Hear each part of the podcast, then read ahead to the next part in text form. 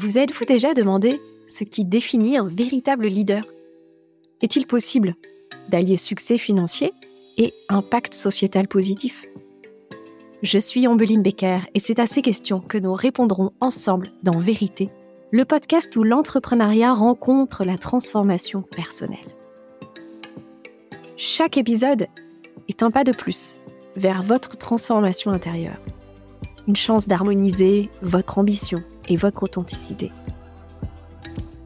Si vous aussi, vous êtes leader, visionnaire, artisan du changement, si vous ne faites pas qu'entreprendre, vous avez conscience d'avoir emprunté un chemin où leadership rime avec conscience, transformation et intégrité. Alors vérité est fait pour vous. Ce podcast est votre passerelle vers votre prochain niveau de leadership éclairé alors, êtes-vous prêt? Mon invitée aujourd'hui est fondatrice d'une des premières startups engagées dans la femtech et la santé des femmes. Avant de la présenter, j'aimerais vous partager quelques chiffres. Saviez-vous que chaque année en France, plus de 200 000 femmes sont opérées au niveau de la zone abdominale et que parmi ces 200 000 femmes, 150 000 concernent une césarienne? Saviez-vous également que d'après le dernier rapport de surveillance de la santé périnatale 2022, le suicide serait la première cause de mortalité des femmes ex avec les risques cardiovasculaires dans la première année de vie de l'enfant? C'est pour ces raisons qu'Audrey Bouillet a créé Wounded Women, en 2019, suite aux difficultés renforcées qu'elle subit d'être une femme dans un monde d'hommes avant, pendant et après sa césarienne, Audrey décide de quitter sa carrière dans l'industrie de la défense pour répondre à un besoin sociétal, la santé et l'intégrité des femmes et des mères. Wounded Woman apporte trois solutions à cette cause sociétale. Premièrement, une gamme de lingerie innovante pour le post-opératoire. Deuxièmement, un parcours de soins intégratif avec des ateliers et une communauté. Et enfin, un podcast qui témoigne de la résilience des femmes. Dans cet épisode, Audrey partage ses défis en tant que CEO engagée, comme concilier réussite économique et sociétale. Elle partage ses difficultés de poser ses limites quand l'intégrité de milliers de femmes est en jeu. Les difficultés de lever des fonds en tant que femme et pour un sujet de femme et les barrières de notre culture et de notre système à la création et la croissance des entreprises de l'économie sociale et solidaire. Un épisode engagé auquel je vous invite à réagir de façon constructive en ajoutant 5 étoiles sur Spotify et Apple Podcast ainsi qu'un commentaire, en partageant l'épisode sur vos réseaux, sur WhatsApp et en nous contactant directement Audrey ou moi-même selon les liens dans la description ou par email ombeline.nous.ceo. E je vous souhaite une magnifique écoute et je vous retrouve à la fin.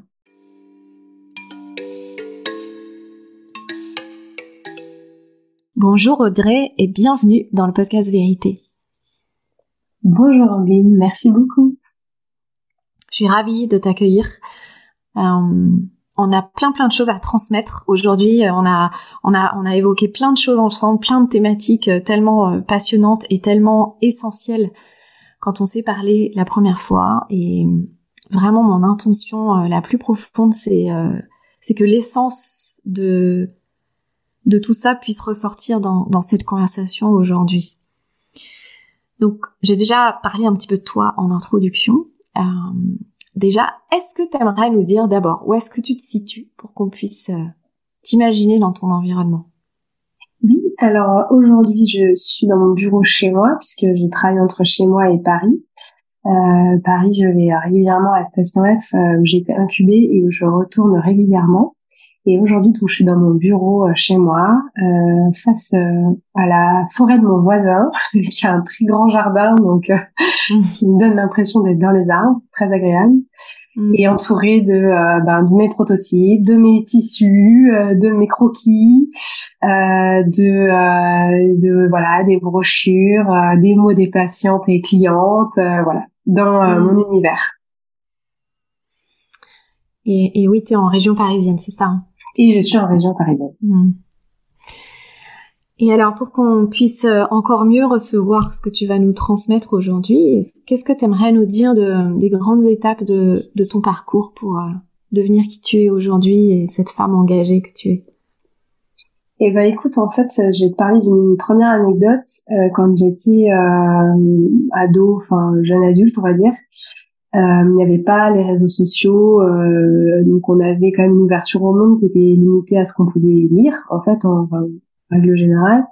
Il n'y a pas euh, les 400 euh, chaînes sur non plus euh, les opérateurs télé et tout. Donc, bon, j'avais quand même dû lire quelque part quelque chose parce que je sais pas pourquoi d'ailleurs ce jour-là mon père m'a emmené au lycée alors je prenais le bus mais bon en tout cas ce jour-là c'est lui qui m'a emmené et j'avais dû lire quelque chose dans un magazine parce que je lui dis mais en fait j'ai 18 ans mais je fais rien de ma vie euh, je lui dis je me lève, euh, je vais en cours, euh, ok je vais passer mon bac, mais euh, derrière ça il y avait je j'ai un mode de vie égoïste en fait. Ce que je voulais dire mmh. c'était bah, je fais ma petite vie quoi, et ça me convenait pas du tout.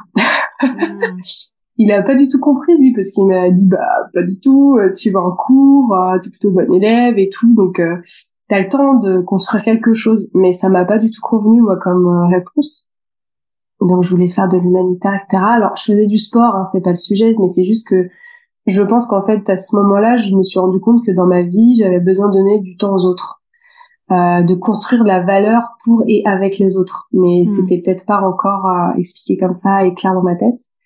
Euh, et en fait, ça va être le début d'engagement dans des associations, euh, dans des projets caritatifs, euh, dès le lycée en fait euh, bah, cette année-là d'ailleurs euh, il y a eu un projet d'expo photo c'était encore la guerre en Afghanistan on avait fait une, une expo photo justement les dons allaient à une école qui était en construction avec une association qui est partenaire de, de mon lycée enfin euh, et ça m'a toujours suivi puisqu'après je suis allée à Sciences Po et euh, bah, j'étais dans plusieurs associations aussi dans le handicap euh, C'est-à-dire que les causes, en fait, est-ce que, est-ce que quand tu dis ça mm. à ton père, il y a déjà, euh, tu sais déjà à quoi tu as envie de, de Non, en fait, le jour où je lui ai dit ça, c'était parce que je pense que j'ai lu quelque part euh, un témoignage, je lisais énormément et j'ai peut-être lu un témoignage, je sais pas, du cliché, tu vois, de euh, d'une jeune qui était peut-être partie à l'étranger euh, dans un projet caritatif ou quelque chose comme ça. Et moi, j'avais un gros aussi appel du large, euh, mm.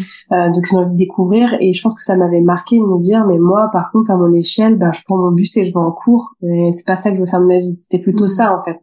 Et, et, et l'envie aussi d'apporter, enfin de créer et d'apporter de la, de la valeur, ou en tout cas du positif à, à un tiers, avec un tiers, parce que tout seul, ça n'a pas d'intérêt. Mm-hmm. Et donc après, partout, partout dans mon parcours en fait euh, d'étudiant et après professionnel, euh, il y aura cette implication dans des associations euh, et, euh, et, de toujours proposer des projets euh, qui vont aller répondre à, à des besoins spécifiques, que ce soit de trouver des solutions de boîte de garde quand je suis en entreprise et qu'il n'y en a pas, se faire un groupement pour connaître nos droits et et savoir comment euh, on peut aider une de nos collègues qui vient d'avoir un enfant qui a pas de mode de garde, qui donc ne peut pas reprendre le travail, ce qui en, en 2012 me paraît complètement dingue. Euh, que ce soit, euh, voilà, euh, moi je fais de la boxe, entraîner des femmes à la boxe parce qu'il y en a qui ont besoin aussi de savoir se protéger, parce qu'ils ont des pépins perso et qu'elles ont besoin de se protéger, que ce soit des associations dans le handicap, euh, ça fait plus de 13 ans que je suis dans une association qui s'appelle Dune d'Espoir, qui, euh, qui, est une association de course à pied euh, pour euh, faire courir les enfants atteints de handicap dans des, des fauteuils spécialisés qu'on appelle le Joëlette. Euh, c'est une association qui me tient très à cœur et d'ailleurs aujourd'hui je suis membre du bureau et je suis aussi coureuse dans cette association Mm. Et, voilà, donc euh, si tu veux, ça finalement l'engagement que je vais avoir aujourd'hui dans ma vie d'entrepreneur, il était déjà présent dans ma vie. Euh, et il s'est construit, puis il a eu différentes formes au fur et à mesure. Tu vois, j'ai fait, euh, moi j'ai fait Sciences Po avec une spécialité Moyen-Orient, donc j'ai vécu au Moyen-Orient plusieurs fois. Euh, et même quand j'étais au Caire, qui est quand même pas une vie euh, très simple quand t'es une jeune femme, qui est quand même assez hostile, qui est géniale, mais quand même assez hostile, mm. euh, bah, j'ai quand même fait euh, l'humanitaire là-bas, tu vois. parce que parce qu'il y avait pas mal de projets en cours auxquels enfin, je voulais me raccrocher et donc, tu vois qu'en fait à chaque fois il y a, quand même ouais il y a quand même un, un fil rouge de de l'exclusion et, et, des inégalités ah oui complètement. Et euh, et ce, ce profond sentiment euh, euh, de de vouloir faire part à, à, mettre fin à certaines injustices. Je sais pas d'où il vient mais qui était déjà très présent. Euh, et euh, j'ai toujours été fascinée par euh, les reporters de guerre, qui avait le prix Bayeux Calvados juste à côté de chez mes parents, donc j'y allais, j'y allais tous les ans. et puis que ta vie ait un sens, ta vie a un sens par tes actions, donc ça c'est quelque chose qui qui était très présent, très très présent chez moi. Hmm. Et puis aujourd'hui, tu vois, après dans le parcours professionnel, bah, je suis quand même rentrée dans la défense. Euh, j'étais à l'étranger pendant plusieurs attentats et euh, j'ai décidé de, de, travailler sur ce domaine-là puisque j'étais en relation internationale sur le Moyen-Orient. Bon, à une époque où euh, c'était quand même pas euh, malheureusement le cas d'aujourd'hui, mais euh, c'est quand même déjà tendu. Et, euh, et donc je me suis orientée après sur les questions de défense et de sécurité. Donc bon, tu vois, on est quand même dans une thématique quand même liée à la protection d'autrui et avoir en tout cas l'impression de faire partie euh, d'une grande action euh, collective. Donc euh, voilà. Oui, il y a un besoin de protéger et de défendre l'autre mm, mm. ou les autres. Ouais. Et alors, ce, qu'est-ce que tu aimerais nous dire par rapport à, ce parcours au Moyen-Orient, à, à, ton expérience en fait dans, bah, dans la géopolitique, la défense, l'armement, tout ça? Bah, c'était euh, des années extraordinaires parce que j'ai énormément voyagé, donc euh, comme euh, comme j'aime énormément moi pouvoir comprendre les, cultures aussi des, pays dans lesquels je vais et que j'ai la chance de parler plusieurs langues, bah, ça a été des immersions et des, moments de vie extraordinaires, de remise en question permanente parce que même quand tu parles la langue d'un pays et que tu penses avoir compris, ben t'es toujours remis en question parce que c'est tellement complexe que bah tu te rends compte que t'as pas tellement bien compris finalement, donc bah, cette remise en question permanente, euh, j'aime beaucoup. Euh, j'ai par exemple vécu euh, à Jérusalem, je parlais l'arabe, j'avais appris l'hébreu parce que je voulais pas vivre sur place en ne parlant et ne lisant et comprenant qu'une seule des deux langues. Oui, donc je crois que tu m'avais dit que tu parles cinq langues. Oui. Hum. Et dont certaines que je parlais très très bien, que je parle moins bien maintenant parce que je les utilise moins. Hum. Mais c'était une une immersion à chaque fois qui était extrêmement riche et euh, et après passer sur les questions de sécurité et de défense ben c'est la même chose quand tu es dans dans une euh, un, un, contexte géopolitique ultra tendu que ton pays est victime de terrorisme et que les pays alliés avec qui tu travailles le sont aussi mm. et que ton rôle à toi et à ton partenaire et à ton client c'est de protéger ta population euh, ça, crée, ça crée des liens humains euh, qui sont forcément très forts. Hmm. Euh, après, ça c'est mon vécu personnel de entre moi, mes clients, mes partenaires étrangers, européens ou euh, internationaux de manière générale.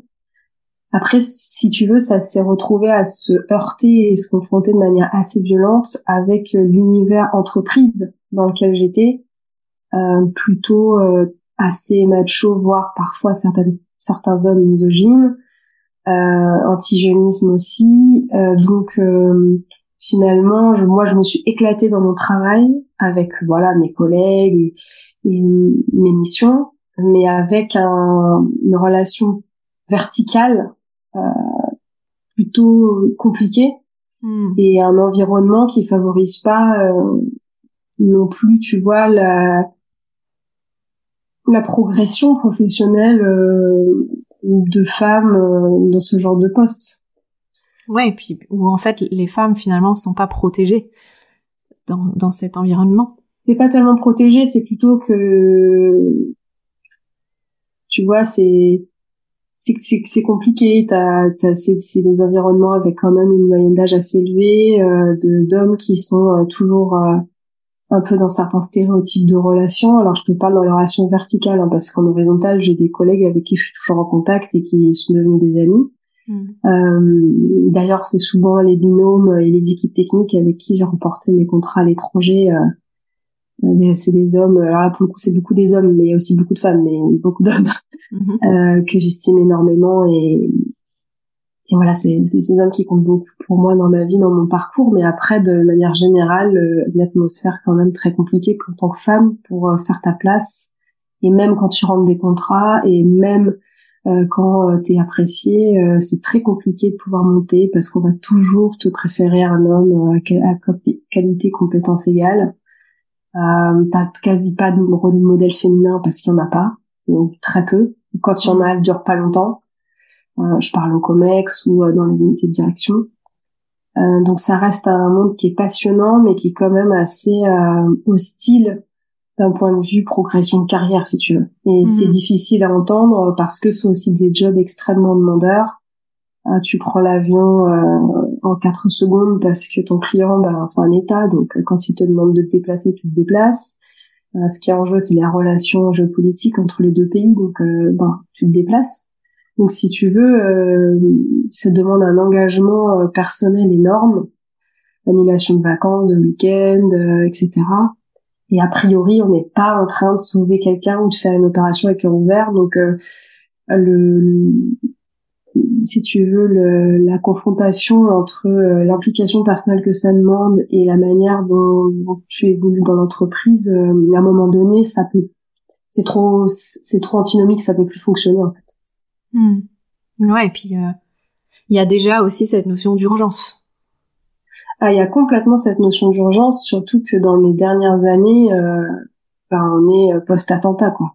On est mm. post, euh, post-Bataclan, etc. Donc, euh, euh, il y a une tension quand même hein, sur ces thématiques-là, même si évidemment moi je ne travaille pas sur ces thématiques-là, mais disons que dans tes relations avec tes, tes partenaires étrangers qui peuvent être eux-mêmes euh, victimes de, de ces actes-là, euh, forcément dans les relations, dans les besoins, dans bah tu vois bien ce qui se passe aujourd'hui en Ukraine et les demandes qu'il peut y avoir. C'est c'est ça crée tout de suite des tensions et donc euh, forcément bah t'es d'autant plus sollicité tu dois être d'autant plus rigoureux.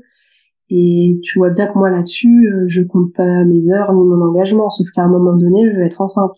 Hmm. et à un moment donné je vais avoir un enfant et que il y a des façons de fonctionner euh, dans certains services qui ne sont plus compatibles avec le fait de devoir accompagner un un nouvel être vivant devenir un futur adulte, mmh. euh, c'est plus compatible. Et moi, je, c'est là où en fait, moi, j'avais déjà envie d'entreprendre plutôt autour des femmes justement parce que je trouvais que c'était quand même très aride et hostile. Donc j'avais envie de, à un moment donné dans ma vie, d'entreprendre pour pour aider certaines femmes justement à naviguer dans cet euh, environnement.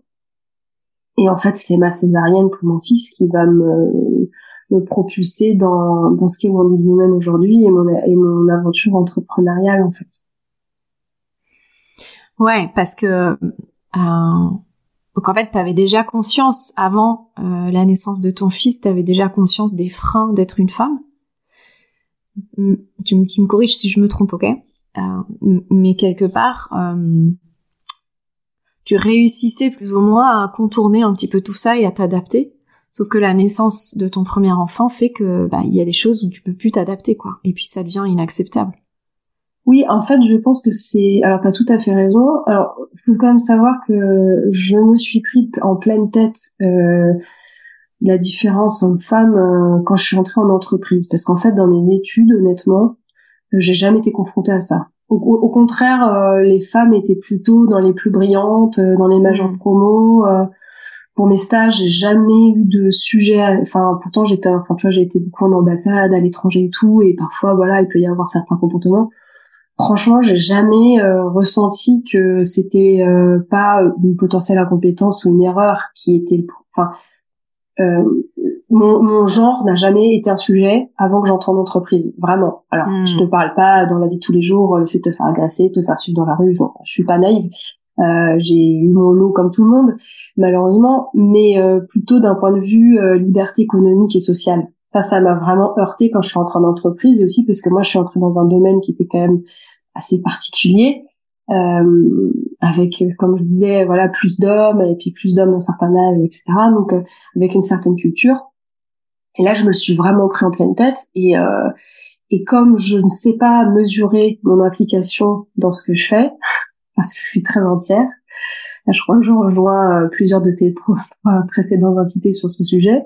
Mmh. Euh, mmh. je ne sais pas mettre de frein dans mon, bah, mon engagement en fait, euh, puisque ce qui vrai qui revient souvent des équipes ou de mes clients ou partenaires, c'est le fait d'être fidèle et d'être d'être fiable. Mmh. Euh, c'est c'est là où effectivement ça peut être compatible parce que ben j'avais mon enfant et que et qu'à un moment donné ben il faut mettre des, des limites que je ne savais pas me mettre à moi-même. Puis ça aussi c'est un engagement. Ah bah bien sûr, ah bah complètement. Et puis et puis surtout que j'ai moi j'ai fait toute ma campagne d'un énorme contrat que j'ai rentré avec les équipes de dans ma dernière boîte euh, 2 milliards d'euros, qui est un des premiers gros contrats de l'entreprise depuis plus de 20 ans, donc euh, avec toute l'équipe euh, avec qui on a mené ça. Euh, je l'ai fait toute la campagne enceinte et euh, avec un niveau de stress quand même euh, assez élevé, d'énormes horaires de travail, euh, ce qui fait que j'ai été obligée de m'arrêter deux semaines avant mon congé mat parce que je ne pouvais plus me lever. En plus, j'avais un ventre énorme et j'étais épuisée. Euh, oui, et encore deux semaines. Ouais. Ah, deux semaines avant ton congé mat. Oui, oui, oui, oui. Deux semaines avant l'accouchement. Non, non. en fait, euh, j'ai le deal que j'avais entre avec moi-même, c'était d'aller au bout, de remettre l'offre au client, de faire toute la partie, si tu veux, dans les appels d'offres internationaux. Après, tu as une partie de questions-réponses, ils demandent à clarifier des choses. Et mm. moi, je m'étais dit, je m'arrête quand cette phase-là est finie. Mm. C'est-à-dire, si vraiment je suis trop mal, euh, j'irai pas jusqu'au moment de l'annonce. Tant pis, de toute façon, c'est, de toute façon, tout est fait. Euh, et en fait, c'est ce qui s'est passé. Je me suis arrêtée euh, quelques jours avant la date officielle d'annonce, et, donc je l'ai. Bon, mon client m'a laissé en copie, donc euh, j'ai vu qu'on avait gagné, donc j'étais vraiment très contente. Euh, mais j'étais à bout, quoi. Et euh, hmm. c'était déjà là, ça aurait dû être un peu une alarme, mais bon, je pas trop. J'ai cru que c'était normal, puisque je ne fonctionne que comme ça. Euh, mais là, voilà, le fait d'avoir un enfant et puis dans plus dans les conditions dans lesquelles je l'avais eu, euh, faisait que euh, il fallait mettre des limites et que un engagement comme ça, sans, sans se protéger en fait, hein, c'était plus plus envisageable. Parce que du coup, bah, un environnement hostile que avant tu arrives un peu à, à détourner, euh, quand, enfin à contourner et à te protéger. Euh, quand tu te donnes à 400%, mais que voilà, tu es aussi euh, fatigué et puis que tu commences aussi un peu à voir les choses d'une autre manière, euh, là ça t'atteint en plein cœur et en fait tu peux plus le supporter. Et, et puis tu ne veux plus de ça dans ta vie surtout. Ouais, t'atteins, t'atteins un peu la zone rouge de l'intégrité. Ah, mais c'est exactement ça. Mm. Et puis tu te demandes ce que tu veux transmettre aussi. Est-ce que tu veux transmettre à ton enfant qu'elle est travailler, c'est dans la fosse au lion H24 mm. euh, avec euh, sa dose d'humiliation et euh, euh, et en fait en plus c'était pendant le confinement euh, toute cette mm. phase où moi je suis revenue, je suis revenue, je suis revenue en, en, octobre 2019, donc quelques mois avant qu'on soit confiné. Et ça a accéléré ma volonté aussi à un moment donné de me dire si je trouve pas un terrain d'entente dans un job donné, etc., qu'en gros ça se ça se clarifie pas sur mon positionnement euh, dans l'entreprise, je, ce sera compliqué de rester. Et puis il y a eu tout un tas d'autres raisons d'échanges qui ont fait qu'on s'est séparés, mais euh, avec cette entreprise. Mais euh, moi j'ai quand même grand, enfin j'ai quand même négocié, euh, si tu veux, la suite de mon contrat, euh, donc qui était d'un montant bien plus petit, mais pendant le confinement. Donc 6 à 7 heures de négo euh, sur des lignes sécurisées, avec un enfant euh, en bas âge à la maison de 10 mois qui ne veut être que dans tes bras. Enfin, c'était un mm. enfer, quoi. Mm. plus le postpartum. Ouais, plus ton postpartum, plus ta cicatrice de césarienne dont t'as pas pu t'occuper. Euh, qui te fait hyper mal. Euh, donc euh, donc voilà, mais ça a été les meilleurs. Enfin, ça fait partie jusqu'à cette nouvelle vie que je mène aujourd'hui des, des, années les plus enrichissantes de ma vie. J'ai fait des rencontres incroyables et je remercie, malgré cet environnement, moi je remercie chaque personne avec qui j'ai travaillé parce que même dans des cas compliqués, ça m'a appris des choses. Euh, oui, et, je, et puis Woman n'existerait pas sans ça. Ah, absolument. Et puis tu vois, même tout ce qui a pu être difficile ou même mes erreurs euh, parfois de casting quand on m'a dit euh, on choisit pas un job, on choisit aussi son boss. Euh, moi, j'ai toujours choisi la mission. euh, c'est mon côté bon soldat. Et euh, même en ayant fait ces erreurs-là, du coup, euh, si je devais réécrire l'histoire, je la changerais pas.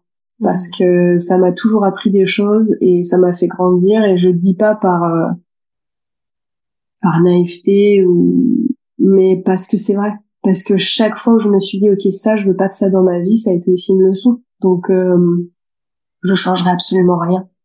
Et d'ailleurs parfois cette vie me manque. Ah ouais. parfois cette vie me manque euh, cette adrénaline me manque et, euh, et surtout ces voyages et ces, ces, ces immersions dans d'autres cultures d'autres façons de penser me manquent mais pas l'environnement. Donc je suis quand même guérie sur ce manque. C'est euh, Thomas et Nolwenn aussi, euh, je sais pas si tu as écouté cet épisode, qui partageaient ça, qui sont deux anciens militaires de, des renseignements généraux dans l'armée de, l'armée de terre, qui, qui disaient aussi qu'ils sont devenus entrepreneurs et, qui disaient aussi ça que euh, ils étaient en manque parfois de cette adrénaline, de cette intensité euh, du terrain euh, alors, je l'ai pas encore écouté, mais je vais euh, foncer le faire. Euh, mais euh, effectivement, c'est en fait c'est l'intensité aussi des relations. Mm. T'as en face de gens, des, en face de toi, des personnes qui ont la, la même urgence de trouver des solutions. Donc en fait,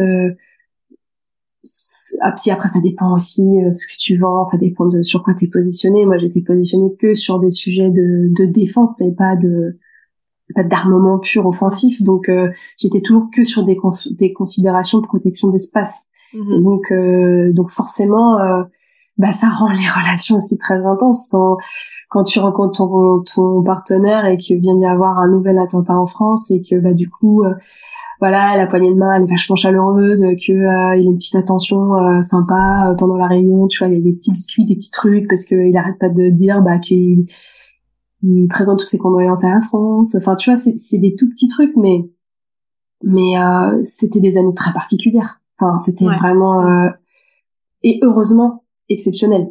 Heureusement. Hmm.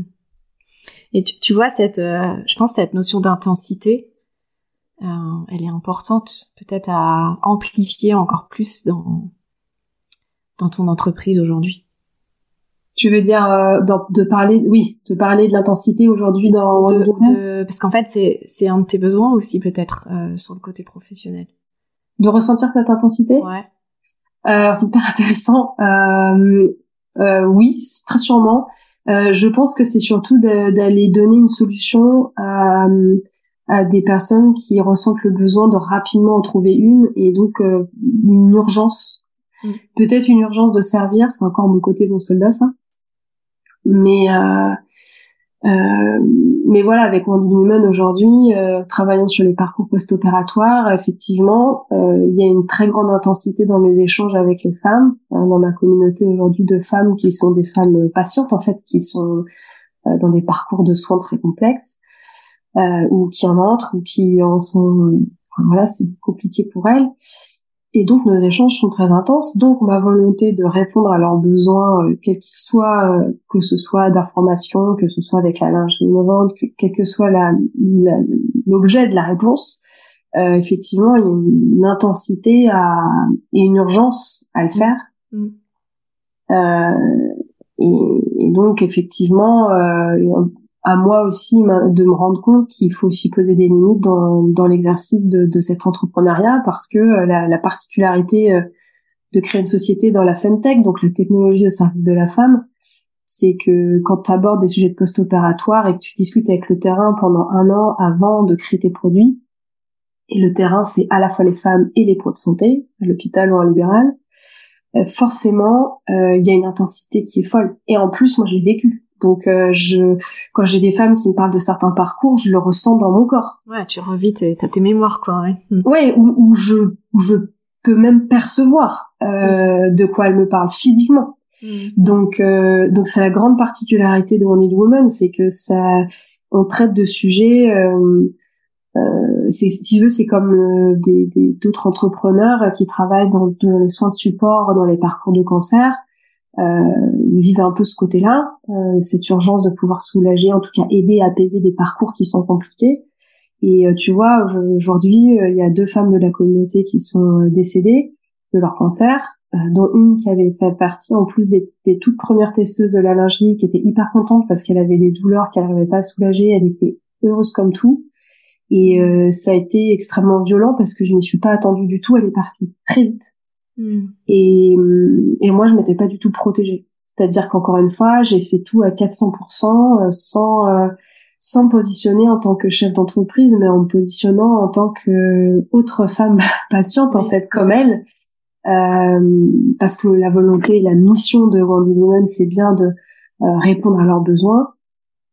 Mais moi, mon positionnement, il était euh, à 400% d'être à leur tenir la main, alors que j'avais quand même une casquette de chef d'entreprise aussi à, mm-hmm. à avoir. Et donc, je, je refais les mêmes erreurs, entre guillemets. Euh, et il faut absolument réussir à prendre ce recul et, et être capable d'aussi endosser cette euh, casquette de chef d'entreprise qui pour le coup me passionne parce que j'ai qu'une hâte c'est de, de, recevoir euh, euh d'accueillir les premiers stagiaires de l'entreprise et ensuite mes premiers salariés c'est quelque chose que j'attends là avec grande impatience et il va falloir du coup bien faire la différence entre les entre les, les deux casquettes quelque part ouais qu'elles cohabitent, qu'il n'y en ait pas une qui prenne plus la place sur l'autre et qui et, et accepter parfois que la casquette de chef d'entreprise parfois prenne le pas sur l'autre casquette. Mhm. Euh, c'est quelque chose que je n'arrive à faire que maintenant. Et, et ça fait deux ans que je travaille euh, sur Wonder Woman. Ça fait un an que Wonder Woman existe, mais ça fait deux ans que je travaille dessus. Et je n'arrive à avoir euh, la casquette CEO qui, qui prend le pas sur l'autre que maintenant, tu vois. Donc euh... oui, parce que aussi parce que bah c'est aussi toutes les difficultés quand on passe euh, de, de, du soloprenariat à cette casquette de, de CEO qui est c'est moi qui réponds aux besoins des clients à je mets en place quelque chose pour répondre aux besoins des clients ou aux besoins des patients pour le coup. Hmm. Donc là, jusqu'à maintenant, c'est toi qui leur as tenu la main. Ce qu'on sait, c'est qu'elles ont besoin que quelqu'un leur tienne la main. Que quelqu'un bah, comprenne, en fait. En fait, voilà, en fait, c'est qu'en fait, euh, la plupart du temps, elles ont besoin des deux. Elles ont besoin de d'information et de prévention. C'est pour ça qu'il y a toute une partie care avec Wonder Woman. Et il y a aussi un besoin euh, d'écoute parce que si tu veux les informer, les prévenir, euh, les, les orienter, ben faut avoir écouté leur parcours. Donc mhm. voilà. Et il faut, comprendre. Il faut le comprendre absolument.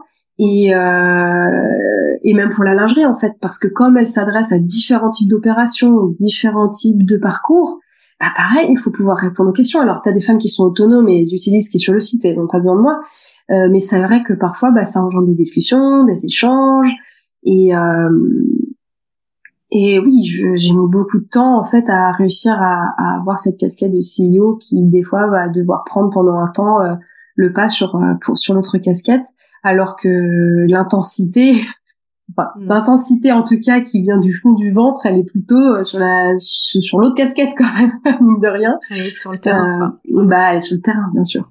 Hmm, hmm. Ouais, et donc ça, c'est vraiment toute cette question de euh, comment je trouve cet équilibre euh, entre entre bah, entre la CEO et le terrain, euh, entre entre toutes mes valeurs en fait. Et et de et de pas tomber euh, dans le piège de, de l'urgence et du côté sauveur. Absolument. Euh, parce qu'il y a aussi ton intégrité qui est encore une fois en jeu. Et ben voilà, exactement. Donc euh, c'est une réflexion comme on, on, en avait parlé un peu ensemble que j'ai euh, là de, de, depuis peu euh, parce que c'est absolument nécessaire que je me protège aussi et que et, et puis que quand, quand, on crée une entreprise qui a pour but d'aider les autres, euh, faut qu'on le fasse bien. Mm. Et je ne peux pas bien le faire si je suis trop envahie par euh, quelque part par ce pain, qui est le pain auquel je réponds avec Wonder Woman. Mais si je me laisse trop envahir par ce pain, que je comprends parce que je le ressens dans mon corps, euh, je ne peux plus répondre correctement euh, en tant que CEO et pour que la société soit vraiment présente auprès des femmes et leur apporte ce, ce, ce dont elles ont besoin. Donc euh, ouais, cet équilibre, il est, il est difficile à trouver. C'est, ça a été un gros enjeu il y a quelques semaines. Maintenant, c'est beaucoup plus clair pour moi. Mais euh, mais c'est aussi quelque chose dont personne ne m'a parlé, tu vois. C'est-à-dire qu'il y a peu d'entrepreneurs qui vivent ça.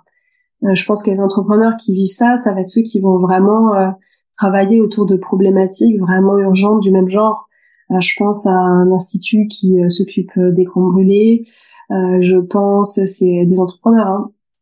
Je pense à euh, justement tous ces entrepreneurs qui travaillent autour de la thématique euh, des soins de support dans les maladies comme le cancer ou de maladies voilà où malheureusement il y a un taux de mortalité élevé.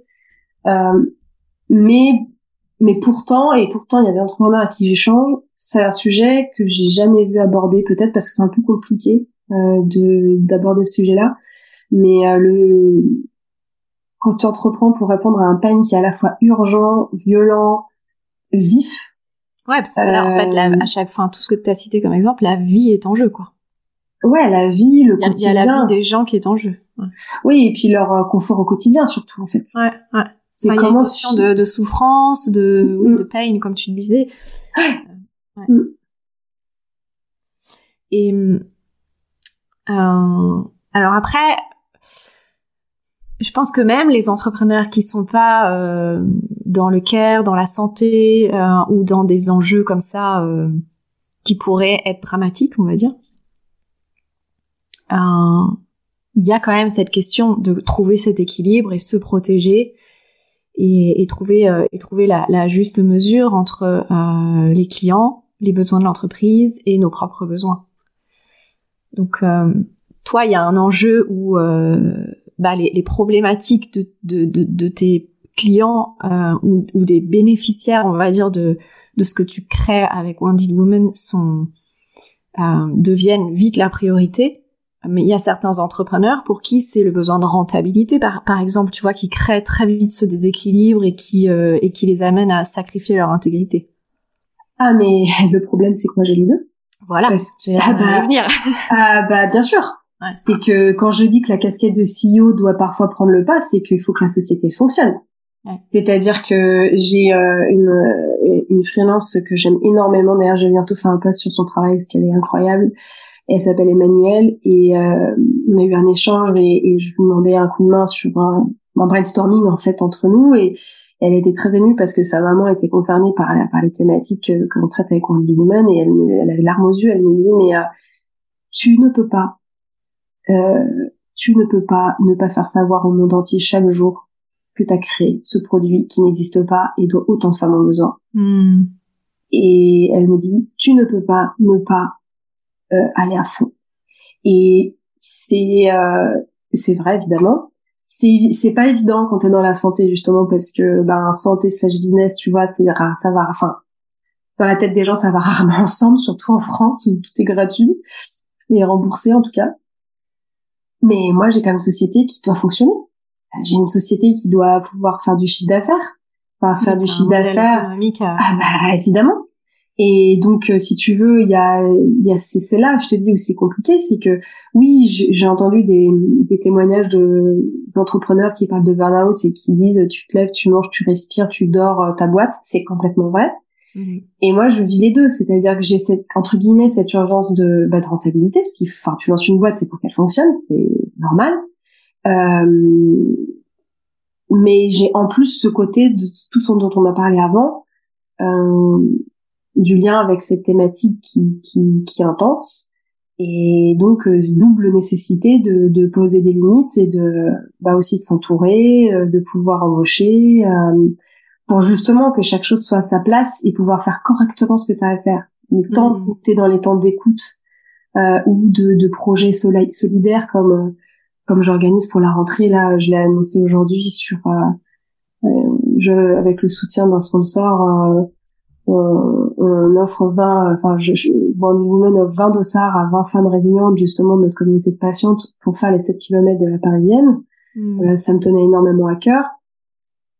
Mais euh, voilà, il y a des moments où euh, cette casquette, elle doit exister parce que c'est dans l'ADN de toute ma mission. Mais euh, faut que la société, elle fonctionne. Il faut que la société, elle soit ouais, Et puis, euh, je trouve que ce que tu dis est hyper important parce que ça révèle aussi ce besoin de créer des... Bah, des, des, des, nouvelles structures juridiques en fait euh, pour les entreprises. Je trouve que on est vraiment dans une époque où l'entrepreneuriat a besoin de se renouveler en termes de euh, en termes de statut tu vois? Mm, mm, mm, on, est un petit peu enfermé dans euh, la SARL, la SAS, euh, et aujourd'hui il y a besoin. Enfin, je crois que c'est des sujets qui sont abordés dans, euh, enfin, je pense à HEC, etc. Il y a, y a ou, ou, Ticket for Change. Enfin, il y a, y a besoin de créer peut-être des, des, nouvelles structures qui, qui ont différentes entités juridiques, par exemple une SAS et une fondation.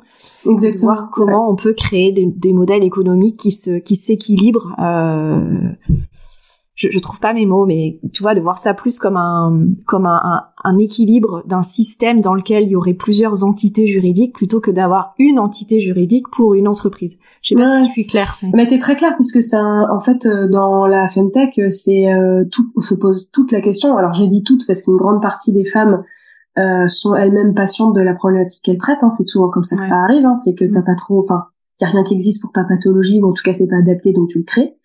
Euh, donc c'est souvent des femmes, pas que, mais voilà, elles ont des co-founders hommes, mais souvent c'est des femmes.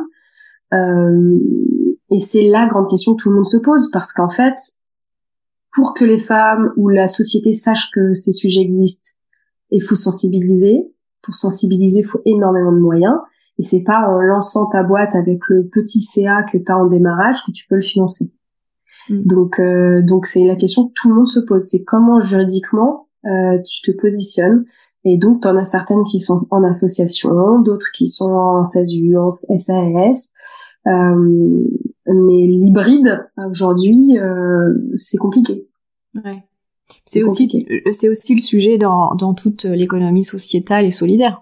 Ah, mais bien sûr, mais complètement. Et, le statut de société à mission, par exemple, mm. euh, que je, enfin, sur lequel j'ai pas du tout le temps de travailler dessus, mais j'aimerais beaucoup le faire.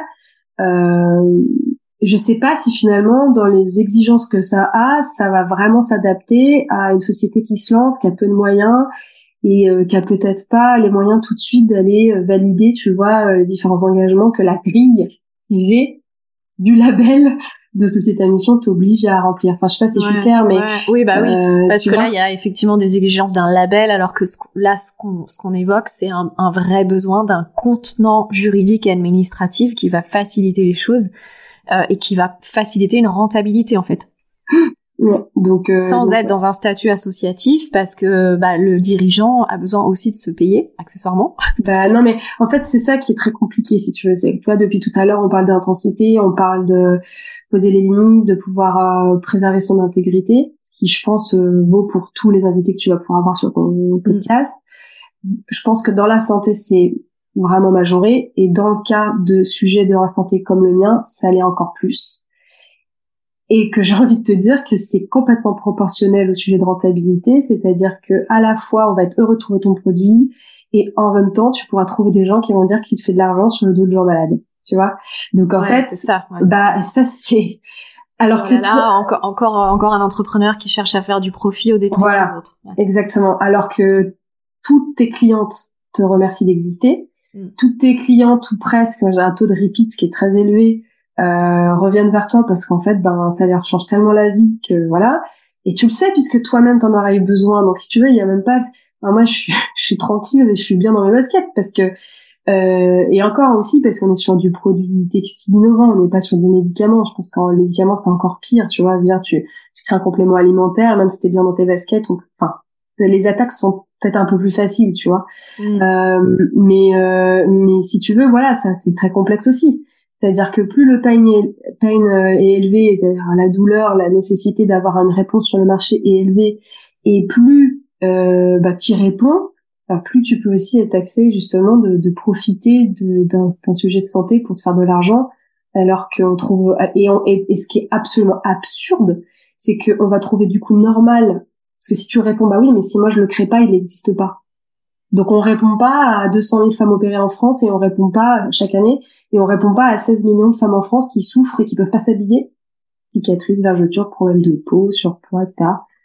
Donc en fait, et les gens savent pas forcément répondre, tu vois. C'est-à-dire que on va trop te reprocher potentiellement de vouloir être rentable sur des sujets de santé bien-être.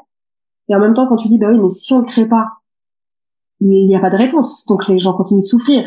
Hmm. Et là, j'ai pas forcément du coup de répartie en face parce que voilà. Après, moi, j'ai pas eu ce sujet aujourd'hui. Euh, beaucoup, beaucoup de partenaires euh, de femmes entrepreneurs dans la femtech euh, ont eu ce genre de, de remarques. Moi, ça m'est pas arrivé à ce jour, euh, mais je sais que c'est dans l'environnement et c'est possible. Ouais. Et puis, euh, inconsciemment, euh, il y a peut-être aussi des freins. Je sais pas, hein, je, je, pose une option parce que ça, si c'est pas ton cas à toi, ça peut être le cas d'autres personnes qui nous écoutent. Mais parfois, ça peut aussi créer un frein inconscient à la croissance de l'entreprise et à la prospérité de l'entreprise, euh, justement pour éviter ce genre d'attaque, en fait. Et totalement. J'espère que Claudette Lauvencin euh, écoutera notre épisode. Claudette qui était notre notre deuxième épisode avec euh, bah, cofondatrice de Fempo, donc évidemment aussi engagée sur tout ce qui est euh, cause féminine et confort des femmes, etc. et, et j'espère que, que, que vous rencontrerez toutes les deux. Oui, moi aussi j'espère. mais du coup j'ai j'ai complètement zappé ce que je ce que je voulais dire. Euh, il y a vraiment cette notion d'intégrité et aussi bien euh, la tienne que, que les que ceux de, de, tes euh, de tes bénéficiaires on va dire. Mais pour, pour peut-être pour conclure sur ce sujet du modèle économique et de et du contenant administratif et juridique je, pense qu'il y a vraiment quelque chose à trouver pour Wounded Women aussi parce que à aujourd'hui, bah, il y a euh, tout ce qui est euh, textile et lingerie, mais effectivement, il y a peut-être autre chose à proposer qui va. Mais il y a autre chose. Ouais, il y a autre, chose. Ça fait même pas pris le moment de présenter Wounded Women. Vas-y. Eh ben, eh ben, je le fais maintenant. Donc, euh, Wounded Women, la mission, c'est de soulager et de faciliter la récupération des femmes en, en post-opératoire, en postpartum, et aussi euh, chaque jour de la vie pour les femmes justement qui ont des, des difficultés, des handicaps au quotidien, notamment pour s'habiller, donc pour soulager, euh, soulager ces, ces, ces femmes-là. Et ça passe justement par par trois euh, actions principales, mais qui sont résumées, je dirais, dans deux deux canaux. Le premier, c'est tout ce qui va être justement Wounded Women lingerie et textile. Donc la lingerie innovante, les premières culottes innovantes qui ont été créées pour justement les femmes qui ont des cicatrices abdominales, donc des césariennes, euh, célioscopies, la parotomie, des stomies, euh, des body lifts, les femmes qui ont, qui ont, perdu beaucoup de poids après, par exemple, une sleeve, euh, une réduction de l'estomac, et qui, qui en enlèvent la peau parce qu'ils ont perdu beaucoup de poids. Euh, et puis euh, le confort des femmes qui ont des douleurs au ventre, qui ont des problèmes de peau. Euh, le prochain scandale sanitaire, ça sera le textile, puisqu'on continue. Il y a un scandale en ce moment autour de la marque mais euh, on continue d'importer en fait des textiles qui sont pas du tout clean et qui, euh, si tu veux, on, fait attention à ce qu'on mange, mais euh, on met tous les jours sur notre peau des textiles qui nous apportent en fait euh, des perturbateurs endocriniens, perturbateurs endocriniens, mmh. des cellules qui sont à, à, à, à, fur et à mesure cancérigènes et qui créent des problèmes de peau, des femmes qui ont des eczémas à vie, des psoriasis, etc., qui supportent plus certaines matières. Et donc, tu sais, la, la, la conscience du vêtement, on en a parlé aussi avec Benoît de Gueule. Ah oui, exact, c'est vrai. Ouais, absolument. Et, et effectivement, euh, euh, si tu veux, aujourd'hui, c'est ces femmes-là, ben, c'est quand même 16 millions de femmes en France, quoi. C'est énorme. Donc, mm. euh, et, et, la partie opératoire, c'est autour de 200 000. Ça, en fait, c'est sûrement beaucoup plus, mais c'est très dur d'avoir les chiffres. Euh, les chiffres qu'on a, c'est ceux de la césarienne, et c'est à peu près euh, entre 150 et 160 000 par an en France. C'est 30 millions dans le monde, les césariennes, et c'est en augmentation. Euh, pour les autres cicatrices, c'est très dur d'avoir des chiffres. Et, et puis donc ça c'est le, le, premier grand canal, hein, c'est d'aider les femmes euh, via euh, donc l'innovation textile. On va en reparler après si tu veux que je détaille un peu plus sur en quoi c'est innovant, mais en tout cas ça leur permet de se réhabiller et de retrouver une vie sociale puisque la mission sous-tendue c'est quand même euh, que les femmes ne partent pas en liberté économique et financière parce que quand on peut pas mmh. s'habiller on prend pas son travail et donc et ben donc on perd en liberté financière et c'est le cas d'énormément de femmes. Euh, dans la maternité ou dans la maladie, hein, quelle que soit la raison de, de l'opération et, de la gêne physique, tout ça. Et puis le deuxième, ça va être plutôt tout ce qui va être euh, Wounded Women Care. Ça va être tout, tout travail sur le parcours de soins, de prévention, d'information, euh, auprès des femmes, auprès des professionnels de santé. Il y a des professionnels de santé aujourd'hui qui me demandent à être formés sur c'est quoi un parcours post-opératoire d'une femme qui a eu césarienne euh, ou qui a eu telle ou telle opération, c'est quoi ses gènes, euh, de quoi elle aura besoin, comment on peut travailler en pluridisciplinarité. Donc voilà, ça va être ça. Ça va être sensibiliser des entreprises aussi en retour au travail de femmes pour ce genre d'opération parce qu'elles vont ni pouvoir rester debout ni assises pendant très longtemps. Donc c'est des adaptations aussi post. Comment on peut améliorer euh, leur retour au travail.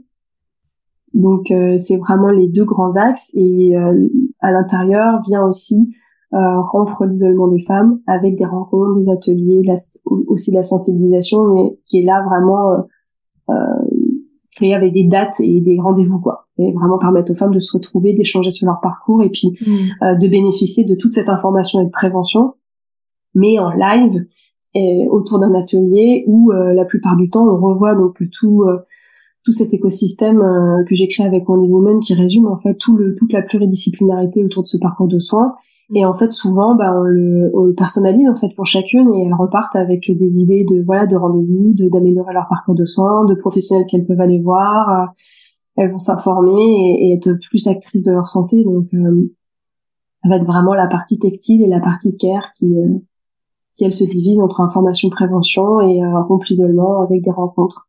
Et mmh. euh, on a, il y a aussi le podcast qui a été créé plus parce qu'en fait il y avait tellement de femmes qui voulaient témoigner euh, et professionnels de santé qui voulaient eux aussi apporter leur patte et dire euh, un peu aussi euh, ben, comment leur discipline pouvait aider les femmes. C'est toujours ce parcours pluridisciplinaire.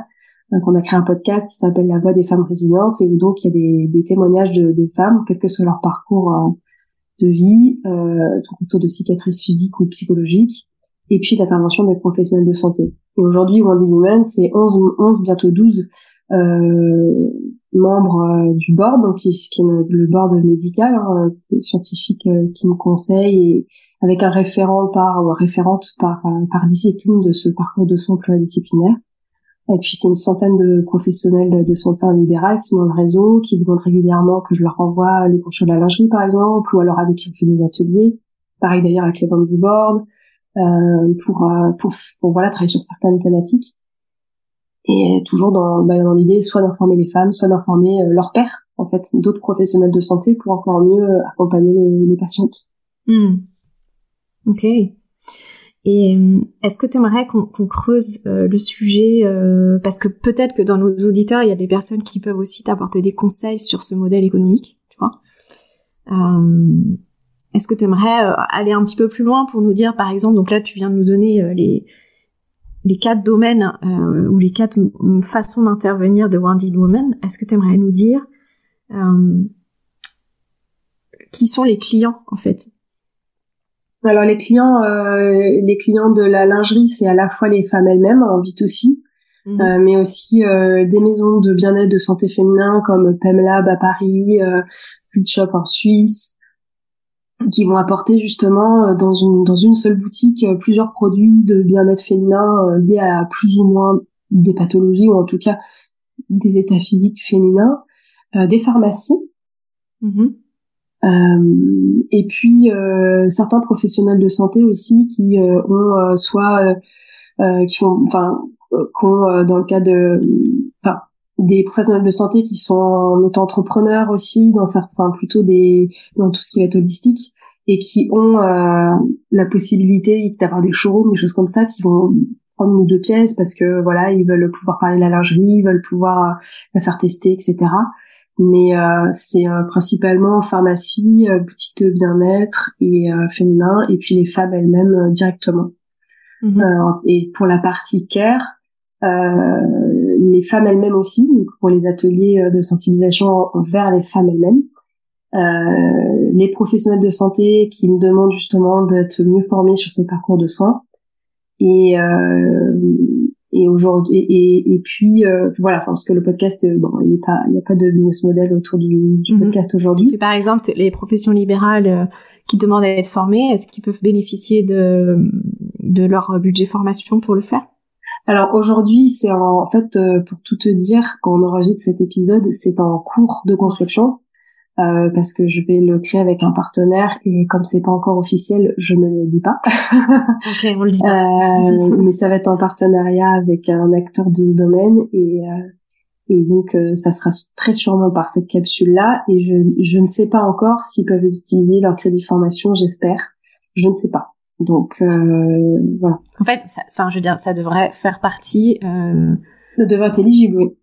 Bah oui, puis même au-delà de ça, ça, ça, devrait être euh, même, je dirais, imposé à tous les professionnels de santé qui sont concernés par euh, par ces opérations ou par ces interventions, ou enfin ou par ces conséquences opératoires. Enfin, je, je sais pas. En fait, paraît, euh, en fait, oui et non. C'est-à-dire que tu vois, d'un autre côté, quand on te dit que quand t'es sage-femme ou pédiatre, l'allaitement c'est vu à peine, alors que euh, typiquement dans le cadre d'une césarienne, euh, entre guillemets, réussir son allaitement, je mets des guillemets bien sûr, mais euh, c'est souvent quand les femmes veulent allaiter, et parfois même quand elles voulaient pas allaiter, un peu leur revanche sur un, un accouchement qui s'est pas passé comme elles voulaient. Hmm. Et du coup, tu te retrouves face à un vide de personnel soignant formé.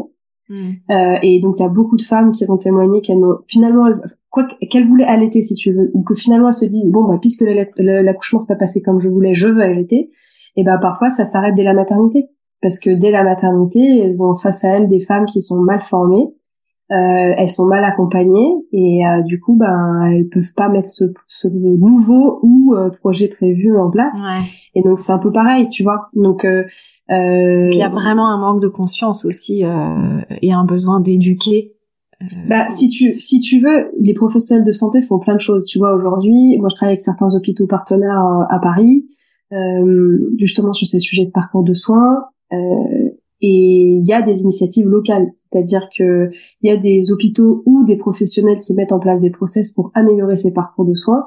Euh, L'idée aujourd'hui avec ces professionnels, c'est justement de le de processiser, hein, d'aller jusqu'à les, le recommander jusqu'à la HS. Donc on a tout un travail euh, qu'on fait en, parallèle ensemble. Et moi, en tant que facteur de, des remontées de terrain, euh, et puis en tant que patiente moi-même, hein, en tant que patiente partenaire aussi. Et, et donc, il y a des professionnels de santé incroyables. Si tu veux, tous les pros qui sont dans mon board, euh, ceux qui sont dans le réseau, euh, je dirais élargi, et, et tous ces, certains de ces hôpitaux-là, euh, ils sont totalement conscients que ça manque, puisqu'ils créent des initiatives, ou alors, bah, ils viennent travailler avec moi. Tu vois ce que je veux dire? Donc, hmm. ils sont eux-mêmes conscients qu'il y a des manques et ils veulent le combler. Hmm. donc, il y, a des initiatives formidables.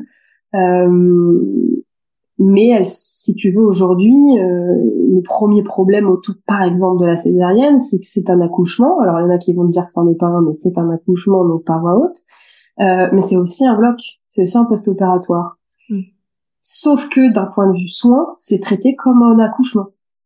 Donc, quand on a une césarienne, on n'a pas plus de soins à domicile, à moins de tomber sur une super sage-femme, mais dans le process, on ne nous prescrit pas des soins à domicile, on ne nous prescrit pas un congé maternité plus long, euh, alors que euh, on a une cicatrice de 14 cm sur le ventre et qu'on ne sait pas, à moins d'avoir déjà été opéré, comment on va cicatriser. On connaît pas son métabolisme en général, c'est la première grosse opération des femmes, elles savent pas. Et, euh, et c'est pas du tout anodin. Et, et des cicatrices physiques qui sont pas soulagées deviennent des cicatrices psychologiques. Ça fait des femmes qui après sont dans des états psychiques, c'est très compliqué. Euh, et, et qui consultent pas forcément parce qu'elles sont même pas conscientes de ce qui leur arrive. Euh, et donc, si tu veux le rapporter euh, côté euh, la liberté économique et financière, c'est des femmes euh, qui euh, bah, vont être moins performantes au travail, peut-être qu'ils vont s'arrêter plus souvent, peut-être qu'ils vont tomber malades plus souvent. En fait, elles vont mal. Et donc, et puis, la, la dégringolade de l'estime de soi, de ah, confiance, de, enfin, une catastrophe, mm. une catastrophe. C'est et, et, puis le lien à l'enfant aussi est impacté. Alors le lien à l'enfant, la famille, parce mm. que le conjoint ou la conjointe ah est aussi parfois traumatisé dans les manières dont ça peut se passer sur place ou après à la maison s'il y a une mauvais, un, mauvais suivi. Et, et en fait, c'est c'est pas du tout anecdotique. C'est-à-dire que quand je dis que le positionnement de Wonder Woman c'est sur le post-opératoire, postpartum, euh, et que je rajoute chaque jour de la vie, parce qu'en fait, bah voilà, il y a des femmes qui ont des psoriasis ou qui ont des qui ont des, qui ont des problèmes de peau, bah, elles vont pour toujours, quoi. C'est sans limite de temps. Alors que quand les gens entendent post-opératoire, postpartum, ils entendent en cours. Hmm. Sauf que si tu ne prends pas bien soin des femmes, bon ça pour les hommes aussi, hein, mais là dans le cas de maladie liée au féminin ou à la maternité, donc qui touche au corps féminin, si tu ne prends pas bien soin des femmes à ce moment-là, tu crées euh, des malaises en fait physiques et émotionnels pour des années. Bah, c'est un trauma mais c'est complètement un trauma. Et une des, chirurgiens obstétriciens de l'hôpital américain dit qu'elle, elle, elle estime qu'il y a jusqu'à 30% de syndrome de stress post-traumatique dans le cas des césariennes d'urgence. Les césariennes d'urgence, c'est 60% de toutes les césariennes, donc c'est 60% des 160 000, euh, 150 000, euh, et dans ces 60%, 30% de stress, de choc, de, de, stress post-traumatique, pardon. Euh, on sait, on sait ça par contre, c'est des chiffres officiels, qu'il y a 15% de majoration de la dépression du postpartum euh, quand on a une césarienne. Alors sans qu'on ait le détail des causes, on sait qu'il y a entre, je crois que c'est 16% le chiffre de la dépression du postpartum quand elle est détectée. Hein. Elle est majorée de 15% quand elle a une césarienne. Donc, si tu veux rien que sur ce sujet-là, il y en a bien d'autres. Euh, le fait de pas prendre soin des femmes à ce moment-là a un impact terrible. Je rappelle que le rapport de, de surveillance de la santé périnatale, le tout dernier, donc fin 2022, rappelle que le suicide est la première cause de mortalité des femmes ex avec les risques cardiovasculaires dans la première année de vie de l'enfant. Hmm. On est en 2023. Donc hmm. voilà. Et c'est pas anodin du tout. Donc euh, quand on dit postpartum ou post-opératoire, ce n'est pas juste les deux semaines de pansement. Euh, c'est capital que tout se passe bien et que les, femmes soient vraiment bien prises en charge. Or aujourd'hui, on a un système de santé qui est en surtension, donc euh, qui fait du cure en fait au max qu'il peut, pure médical technique, et le care passe complètement à l'as. Sauf que malheureusement, euh, ben toujours les femmes sont toujours opérées, il y a toujours 20% de césariennes en France, il y a toujours euh, des milliers de, de de, de laparotomie, euh, de bodylift. Enfin, je veux dire, ça change rien, le monde continue de tourner, quoi. Bah oui. Et puis, comme le monde tourne, euh, justement parce que on dit rien.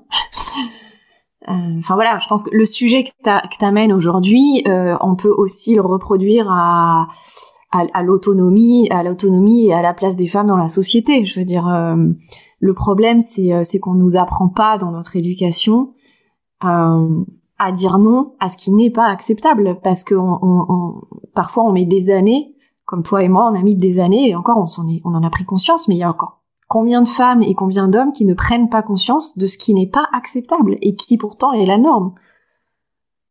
Bah oui, et c'est c'est aussi ça, je pense, qui quand euh, quand j'ai si tu veux, quand j'ai pris conscience que voilà, on allait séparer dans avec mon ancienne boîte, euh,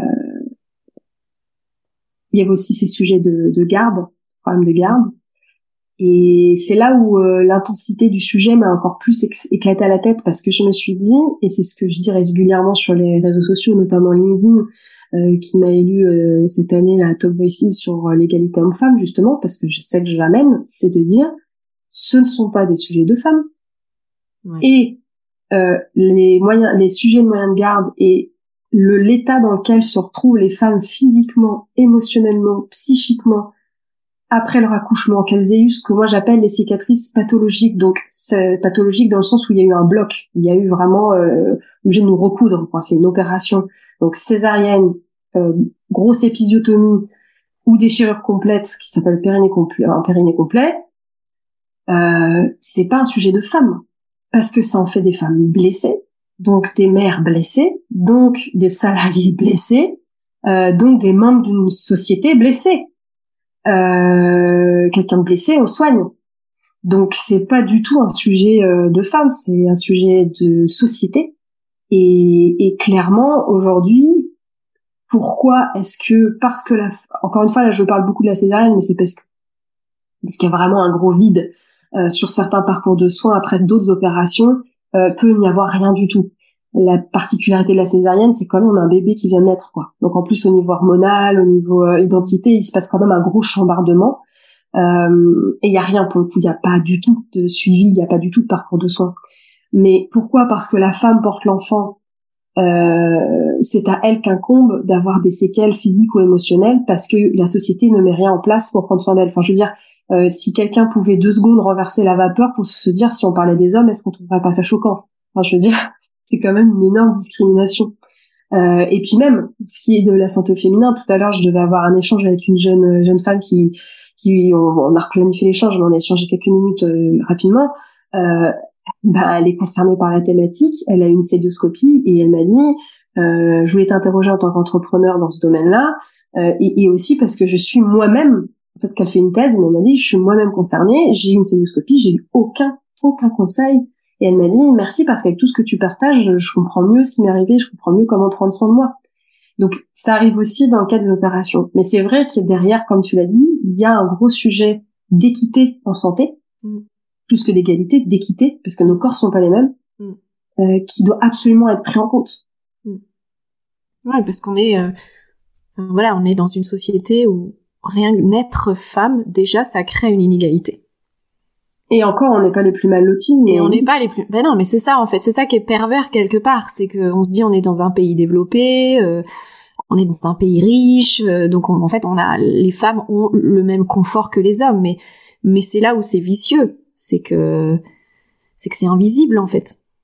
Si tu veux, aujourd'hui, euh, euh, j'échange beaucoup aussi avec des acteurs étrangers. Euh, je reprends encore une fois le chiffre de la césarienne parce qu'en fait, c'est une opération massive en nombre qui est réalisée sur les femmes dans tous les pays. Donc c'est une des premières hein, parce que c'est le plus gros chiffre, le plus gros volume. Euh, on parle beaucoup du cancer du sein, mais tu vois, euh, il y a 20 000 mastectomies euh, par an en France et il y a 160 000 césariennes. C'est juste pour que les gens se rendent compte des volumes. Euh, je fais pas de hiérarchie, c'est juste une question de volume. Et, et donc il y a des pays où c'est bien pire, puisque nous on est à 20%, il y a des pays c'est 60%. Il y a des pays qui ne communiquent pas les vrais chiffres. Moi j'ai échangé avec des gens qui sont dans des pays autour de la Méditerranée, euh, ils, ils, annoncent des chiffres autour de 40-50%, alors que moi j'ai des retours de femmes qui me disent j'étais leur premier accouchement par voie basse depuis 10 ans, à la clinique où j'ai accouché. Hmm. Donc euh, et les retours euh, dans certains pays, euh, je citerai pas lesquels parce que je veux pas que ce soit mal interprété, où les femmes me disent euh, on nous recommande une césarienne, un parce que le chirurgien se bah, touche des honoraires dans ces pays-là, hein, euh, touche des honoraires parce que c'est du bloc, donc euh, voilà, ça peut être des hôpitaux privés j'imagine. Mm. Mais c'est pas ça le pire, c'est que on leur dit aussi, comme ça, euh, monsieur pourra faire euh, ses affaires sans que ce soit trop abîmé.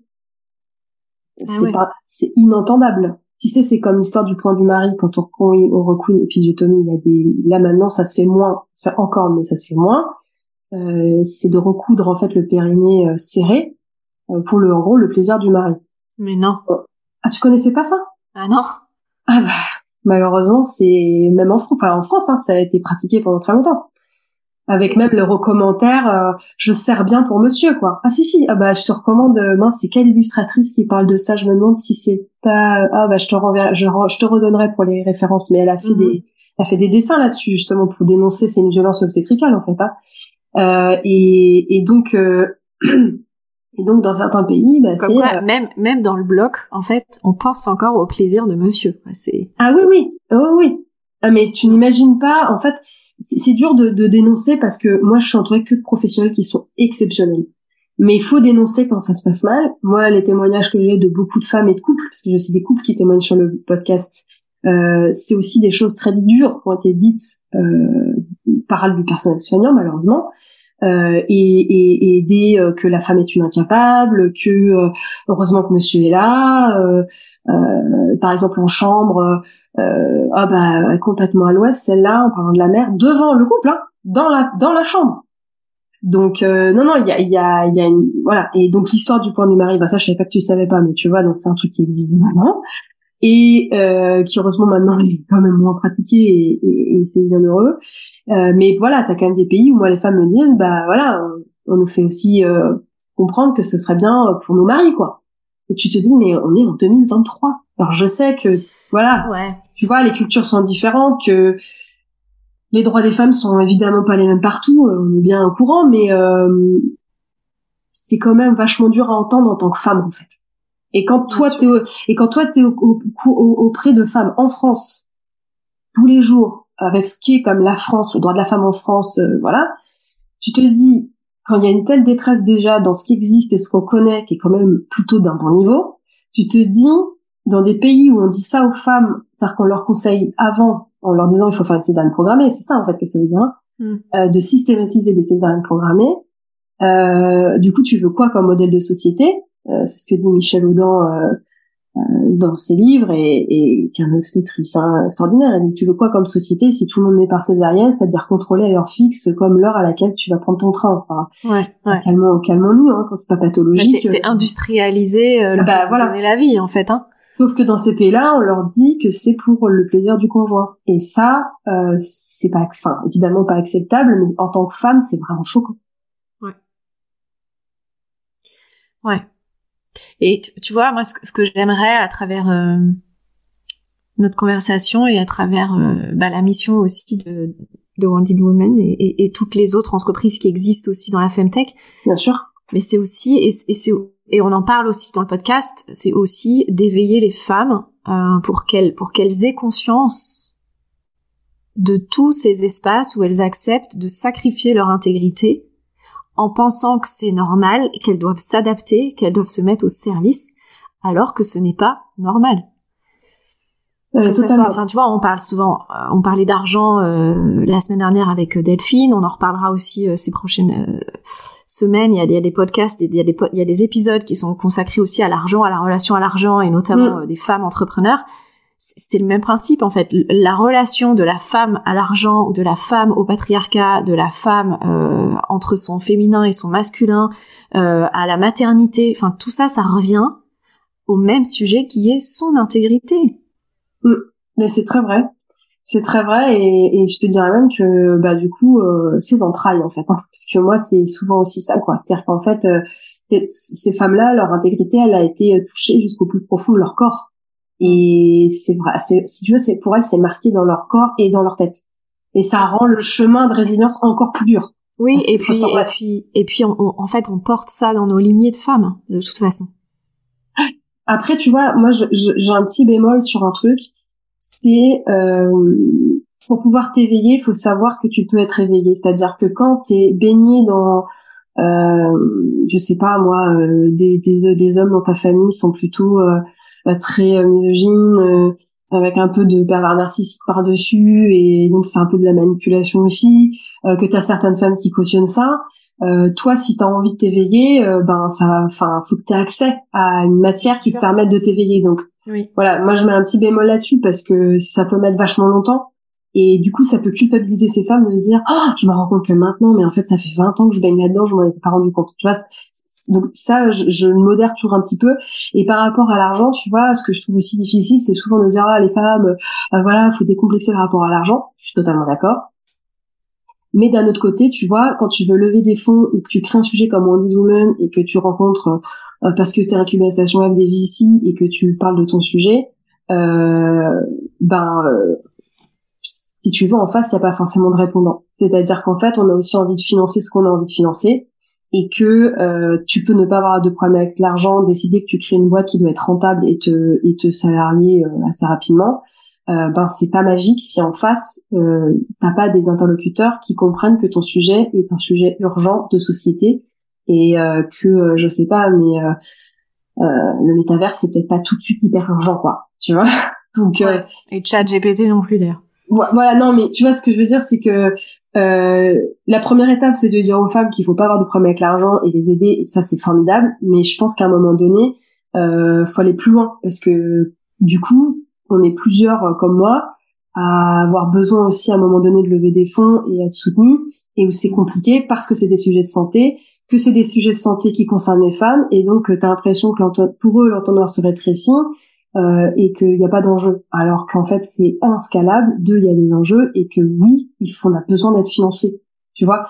Donc euh, le, rapport à l'argent sur ces thématiques là c'est ça fait je pense que ça peut aussi faire partie tu vois d'un d'un podcast euh, à part entière un épisode de regard croisé avec différents intervenants parce que c'est c'est euh, aussi un problème. C'est-à-dire que quand toi t'as plus de problème avec l'argent bah en face à part tes clients qui t'en apportent parce que t'as du chiffre d'affaires ce qui est le cas de Wendy Woman si tu veux mais pour vraiment scaler avoir un coup de pouce il faudra pouvoir avoir des fonds bah c'est pas forcément évident tu vois Pourtant, aujourd'hui, il existe, euh, il existe des, des, des, des fonds d'investissement qui sont dédiés aux femmes, mais bon, c'est encore, euh, c'est encore tellement minoritaire, quoi. Oui, et puis attends, on est combien à vouloir apporter des projets? Euh, C'est normal qu'à un moment donné, il y ait une sélection aussi. Et quand, mm. quand tout le monde vient en disant son projet est urgent, si tu veux, à partir du, moi c'est simple, il y, a, il y a des personnes qui reviennent vers moi en me disant ah je suivais ce que tu faisais, je trouvais ça vachement bien, mais ma tante, ma sœur, ma femme vient d'avoir euh, une césarienne vient d'être opérée. Euh, ton travail, euh, ça semble plus que urgentissime de le faire connaître parce que grâce à ce que tu fais, ma sœur, ma femme, ma tante, je sais pas qui, euh, va mieux. Mais tu vois, parce qu'ils ont été touchés. Ouais. Parce que je veux dire, euh, personnellement, mm. comme la société veut pas voir ces sujets-là et décide ah que c'est pas des sujets, bah voilà, de société, malgré les volumes, euh, qu'on a énoncé, euh, bah c'est compliqué parce que ça, ce que je disais au début, c'est que ça demande entre guillemets, j'aime pas ce terme, mais d'éduquer, c'est-à-dire d'informer euh, que ça existe et ça prend du temps. Oui. Et, et, pour moi, il y a aussi un sujet là dans, dans tout ce que tu partages, que ce soit euh, la notion de levée de fonds ou que ce soit ce que tu disais juste avant. Pour avoir conscience, faut être éveillé à. Euh, c'est l'importance de la sororité. Ah bah bien sûr. Parce que de toute façon, euh, les choses, les mentalités changeront parce qu'on est toutes ensemble à ce que ça change. Et, et si aujourd'hui euh, il y a des entreprises comme la tienne qui existent, euh, et même si ce podcast existe, mm. euh, c'est parce qu'il y a des premières générations de femmes qui ont dit non, c'est pas acceptable. Ah mais mais merci, mais merci. C'est ce que j'ai dit euh, dans une interview il y a pas longtemps. J'ai dit mais ceux qui répondent que bah puisque c'est ah bon ça il y a eu ces volumes euh, ils sont en augmentation ils existaient déjà? Bah alors euh, elles ont fait avec. Ah oui elles ont fait avec. Elles sont en dépression elles se sont suicidées elles vont mal tous les jours. Mais oui bien sûr elles ont fait avec. Mais en fait si on avait vécu comme ça depuis toujours on serait encore en calèche.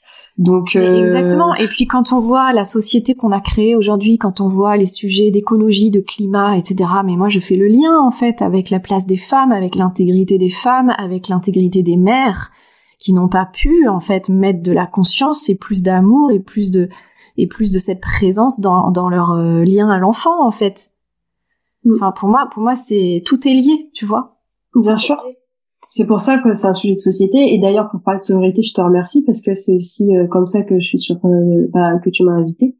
Et, euh, et je tiens d'ailleurs à en profiter pour remercier toutes les femmes, euh, connaîtront bien sûr, euh, que je croise dans ce parcours, qui sont vraiment toutes incroyables avec à chaque fois des parcours non seulement intéressants, mais vraiment des, des, des femmes, des, des, des, beaux êtres humains.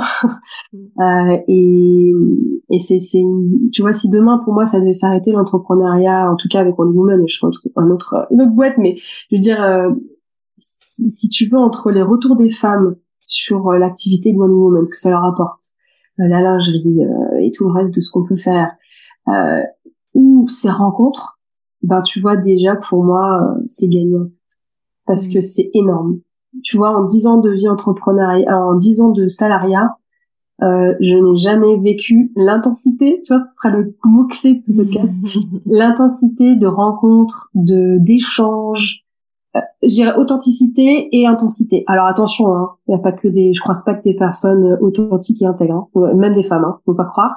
Mais quand même, mais quand même en volume, intensité, authenticité des échanges, y compris d'ailleurs même avec des hommes. Euh, là, en deux ans, euh, c'est beaucoup plus en deux ans que je te dis en dix ans de salariat. J'ai jamais eu des rapports humains aussi intenses et authentiques, hmm. et donc notamment avec des femmes, puisque moi j'étais dans un monde d'hommes, euh, en volume, et, euh, et c'est vraiment euh, passionnant. Et en ça, je remercie, voilà, tu vois, des femmes comme toi, euh, comme Laura Le Sueur, qui, mais même plein d'autres, qui interrogent des femmes en fait sur leur podcast et qui permet aussi de découvrir bah, des initiatives, des parcours qu'on aurait, enfin tu vois, moi, à 18 ans, j'aurais adoré avoir ça. Euh, parce que ça te permet de te projeter et de te dire, OK, il y a rien d'impossible. Ça sera difficile peut-être, mais il y a rien d'impossible. Je peux faire ce que je veux de ma vie. Et donc, merci pour ça. Merci pour ton podcast, qui donc les, premiers épisodes que j'ai écoutés sont géniaux. Et, et, euh, et voilà, merci, euh, merci à toutes ces femmes qui donnent une chance aux autres. Hmm. Waouh. Merci beaucoup Audrey. Et euh, qu'est-ce qu'il y aurait besoin d'ajouter pour que ce soit complet et pour que le message que tu as envie de transmettre, euh, aussi bien toi, ton, ta posture d'entrepreneur que ton engagement, pour que tout ça soit complet Moi, je pense qu'on a dit beaucoup de choses et, et euh, c'est très très intéressant aussi. Tu m'as fait aborder des points que j'ai jamais abordés. Tu m'as même dans notre premier échange, tu m'avais fait aussi me poser des questions que je m'étais pas posées. Enfin, c'est vraiment euh, merci vraiment pour, euh, pour ce que tu m'as m'a apporté, ce que tu m'apportes. Et je pense que par cette discussion, c'est assez complet.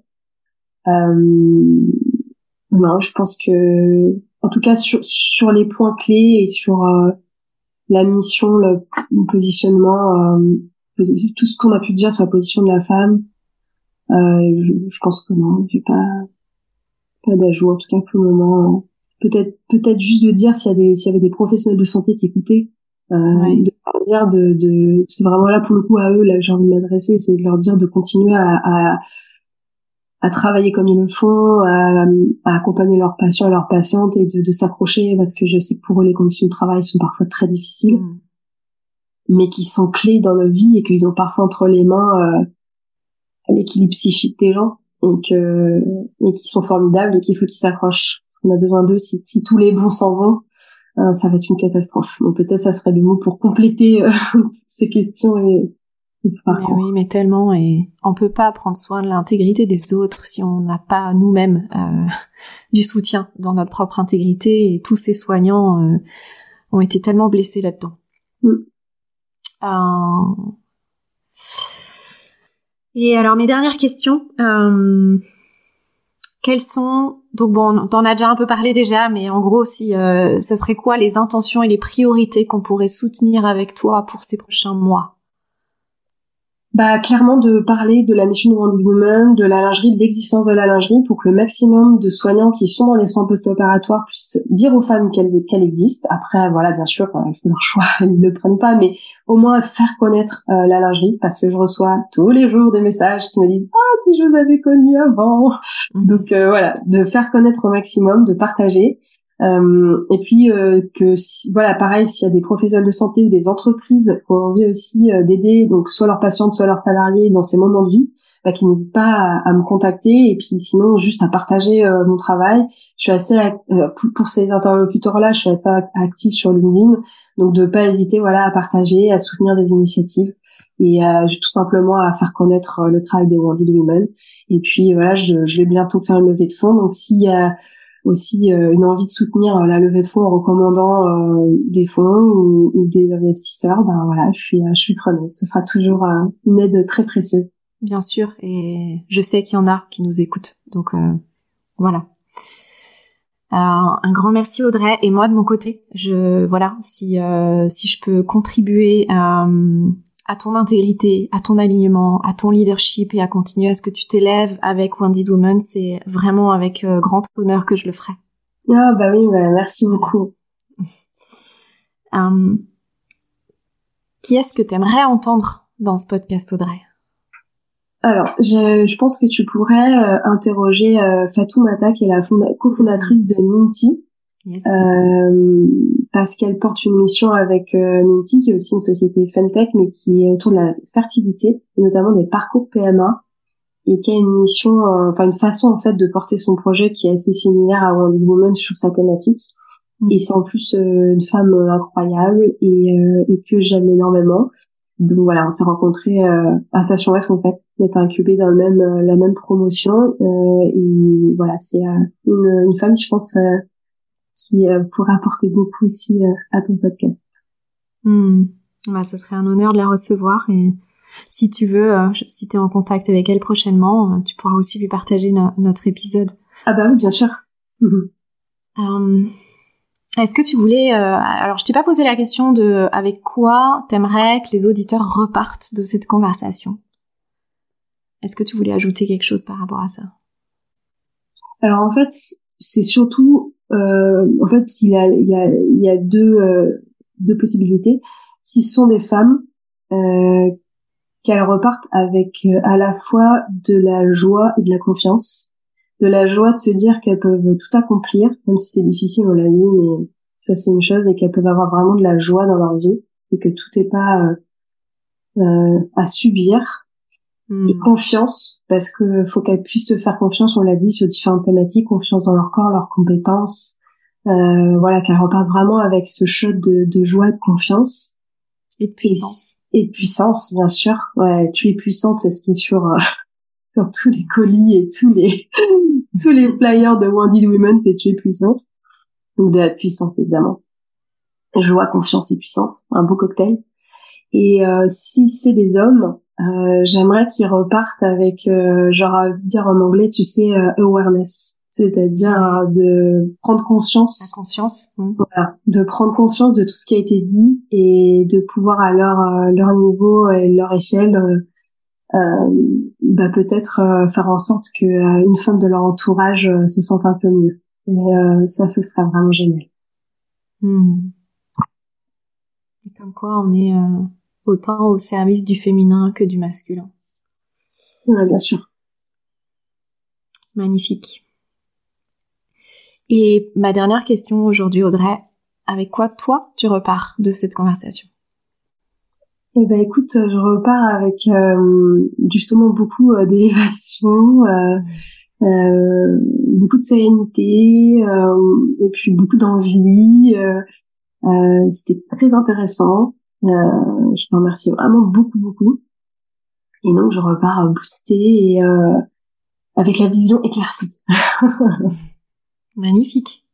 Je suis très heureuse, en tout cas, de cet espace qu'on a pu créer. Et puis, euh, longue vie à ce podcast euh, en, au service de, de, cette grande mission de Wounded Woman et, euh, et au service de toi aussi. Voilà. Ah, merci, merci beaucoup, merci encore. À très bientôt, Audrey. À très bientôt et encore bravo pour ce podcast. Merci, merci beaucoup. Merci d'avoir écouté cet épisode. Restez à l'écoute pour découvrir des perspectives révolutionnaires et des conseils pratiques qui transformeront votre approche du leadership et du succès. À très vite pour cette saison 2.